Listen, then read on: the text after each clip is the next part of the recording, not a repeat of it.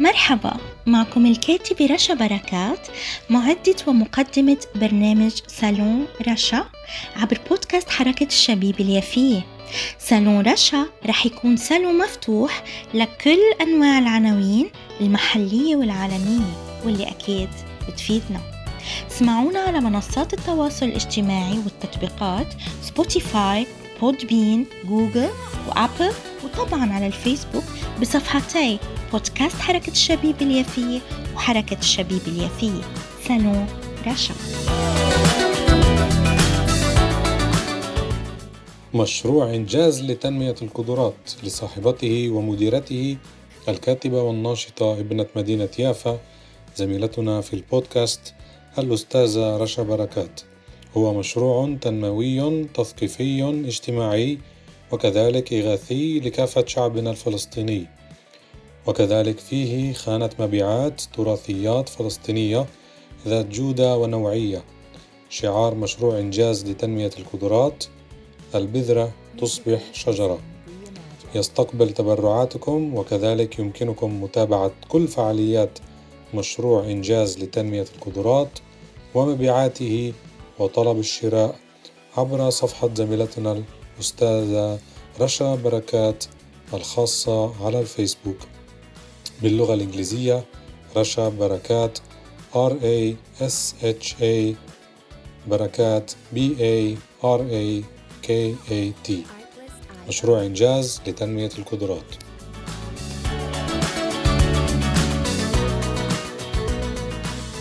وسهلا بكم أعزائي متابعي ومحبي كل برامج بودكاست حركة الشبيبة اليافية. أما اليوم في صالوني أحببت أن أعرفكم على كتاب شيق اسمه واحة الكتب وهو نماذج من أهم المؤلفات العالمية كتبه الأستاذ أحمد السعداوي وهو كذلك آه أي الأستاذ أحمد السعداوي هو كاتب وصحفي مصري عمل بعدة مطبوعات ومؤسسات إعلامية في مصر والإمارات ويعمل حاليا كصحفي في جريدة الاتحاد الإماراتية. له كتابات في الفكر والسياسة وقضايا المجتمع فضلا عن قيامه بإعداد برامج تلفزيونية مختلفة. آه وكما آه كتب آه كتب الناشر آه، في غلاف هذا الكتاب أنه يأخذنا العمل الذي بين أيدينا إلى رحلة وسط آلاف الصفحات من الكتب المترجمة. يرتحل بنا الكتاب من الفلسفة إلى التاريخ ومن الاقتصاد إلى العلوم والتكنولوجيا فيقدم لنا من بين قصص عديدة حكايات الخطابات والبريد في العالم الإسلامي قبل الثورة الصناعية. وينقل لنا ما رواه الرئيس الأمريكي السابق باراك أوباما في مذكراته حكايات من أبي وغيرهما مما تحمله الكتب التي يستعرضها الكاتب الصحفي النابه أحمد السعداوي. نشر السعداوي قراءاته للكتب الحديثة بجريدة الاتحاد الإماراتية على مدى أعوام ويسعى عبر الكتاب الذي بين أيدينا لتب... لتبويبها وتقديم هذا الجهد في صورة مقدمة معرفية تسمح للقارئ بالتعرف على الكتب المشار إليها في واحة الكتب قبل الشروع في قراءتها. إذا آه كتاب واحة الكتب آه الشيق هو من إصدار آه، أعزائي المتابعين دار صفصافة للنشر والتوزيع والدراسات آه، في المنشية الجيزة.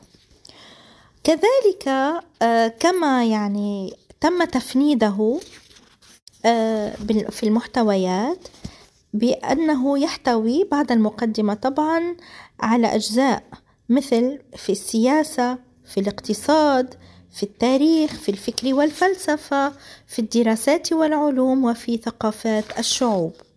وما لفتني سأقرأ نبذات عن بعض العناوين في بعض الأقسام التي ذكرتها آنف سابقا. آه، مثلا في السياسة آه، هناك أيضا فئة اسمها أو عنوان الأمريكيون الجوامح. كذلك اللقاء المعقد بين الغرب المتعدد والإسلام المتنوع. وكذلك أما آه، في الاقتصاد الصين في إفريقيا شريك أم منافس؟ المخبر الاقتصادي الجذور العربية للرأسمالية الأوروبية.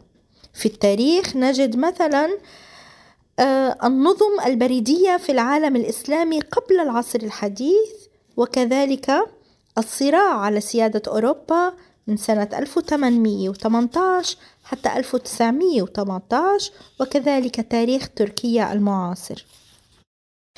أما في الفكر والفلسفة فمثلا هناك فئة بعنوان ألوان شيطانية ومقدسة النقد البيئوي المدونة الكبرى الكتاب المقدس والأدب. وفي الدراسات والعلوم الاضطرابات الاضطراب المناخي وكذلك التغيير داخل المدارس رحلة في بلاد القطن مستقبل الماء وجيز في العولمة آه إلى آخره.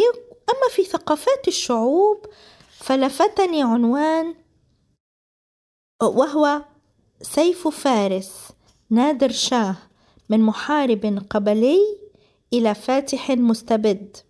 كذلك عنوان آخر ناسك الأقحوان. إلى آخره. آه هذا الكتاب آه واحة الكتب. فعلا كتاب شيق لأنه آه يحدثنا عن كث يعني عن بعض الكتب ويغوص ببعض نواحيها. فبالتالي يعني يمكن أن نفنده ضمن الكتب التي تحفز على القراءة أيضا وكذلك تعطينا مدى أكبر في التفكر بعناوين كتب أخرى وأنواعها. إذا أعزائي الكتاب آه واحة الكتب أو غيره من الكتب الكتاب ليس فقط آه أمرا كلاسيكي آه لمحبي المطالعة أو لكل الذين يدرسون. آه ليس له أهمية فقط من خلال الدراسة في مدارس في جامعات في معاهد علمية إلى آخره ولا أمور تقنية ولا غيرها إنما الكتاب أيضا يوسع من آفاقنا وينمي آه، فينا امورا يمكن أن لا نكتشفها إلا عبر القراءة. آه، هو يعني محفز أيضا للتنمية البشرية. المطالعة على كافة بكافة أشكالها يعني ليس فقط بالمطالعة الورقية أقصد طبعا. المطالعة آه، والمتابعة بالمطالعة وعدم يعني وعدم تركها الاستمرار فيها ولو بأمور آه يعني كما نشهد حاليا في عصرنا الحالي يعني أحيانا نخفف في هناك أيام يخف أو تخف آه قراءتنا فيها وأيام تكثر وهكذا. لكن من المهم جدا أن نطالع أن نبقي على صفة المطالعة. يعني كل المجتمعات طبعا تحتاج للإنسان والإنسان هو العامل الأساسي فيها. وبما أن الإنسان هو العامل الأساسي واللاعب الأساسي في تنمية المجتمعات إذا من المهم جدا تنمية هذا الإنسان. ومن أجل تنمية هذا الإنسان من الأولويات أن يكون هناك تثقيف وتوعية. والتثقيف والتوعية والتنمية البشرية لا تأتي سوى بالعمل والمطالعة هي جزء من العمل في التوعية البشرية أو التنمية البشرية أو الإنسانية. أودعكم الآن أعزائي وأتمنى أن تقرأوا هذا الكتاب واحة الكتب. آه، أنا يعني أقترحه لكم لأنه يعني بعيدا عن أي شيء في السياسات في في النظريات الأخرى في الآراء المختلفة إنما ككتاب كمضمون ومحتويات فيه أمور آه، جميلة جدا فيه نواحي متنوعة يعني فيه تنوع. يعني يمكن لشخص لا يحب أن يقرأ رواية. مثلا أن يجد فيه آه، قراءة يحب مثلا أن يقرأ الاقتصاد هناك شق في الاقتصاد فيه. ممكن لإنسان لديه آه، ميول بيئية يجد أيضا فيه آه، شق بيئوي.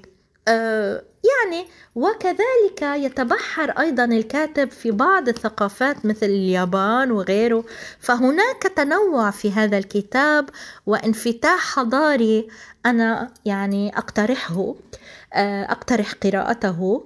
آه، وأودعكم الآن أعزائي. طبعا يمكنكم متابعة كافة برامجنا عبر منصات التواصل الاجتماعي والتطبيقات التي اعتدتم عليها وعلى سماعها في البرومو مثل Spotify Apple Google و Podbean وكذلك عبر صفحات الفيسبوك مثل آه، صفحة حركة الشبيبة اليافية وكذلك بودكاست حركة الشبيبة اليافية وطبعا على الإنستغرام بودكاست حركة الشبيبة اليافية.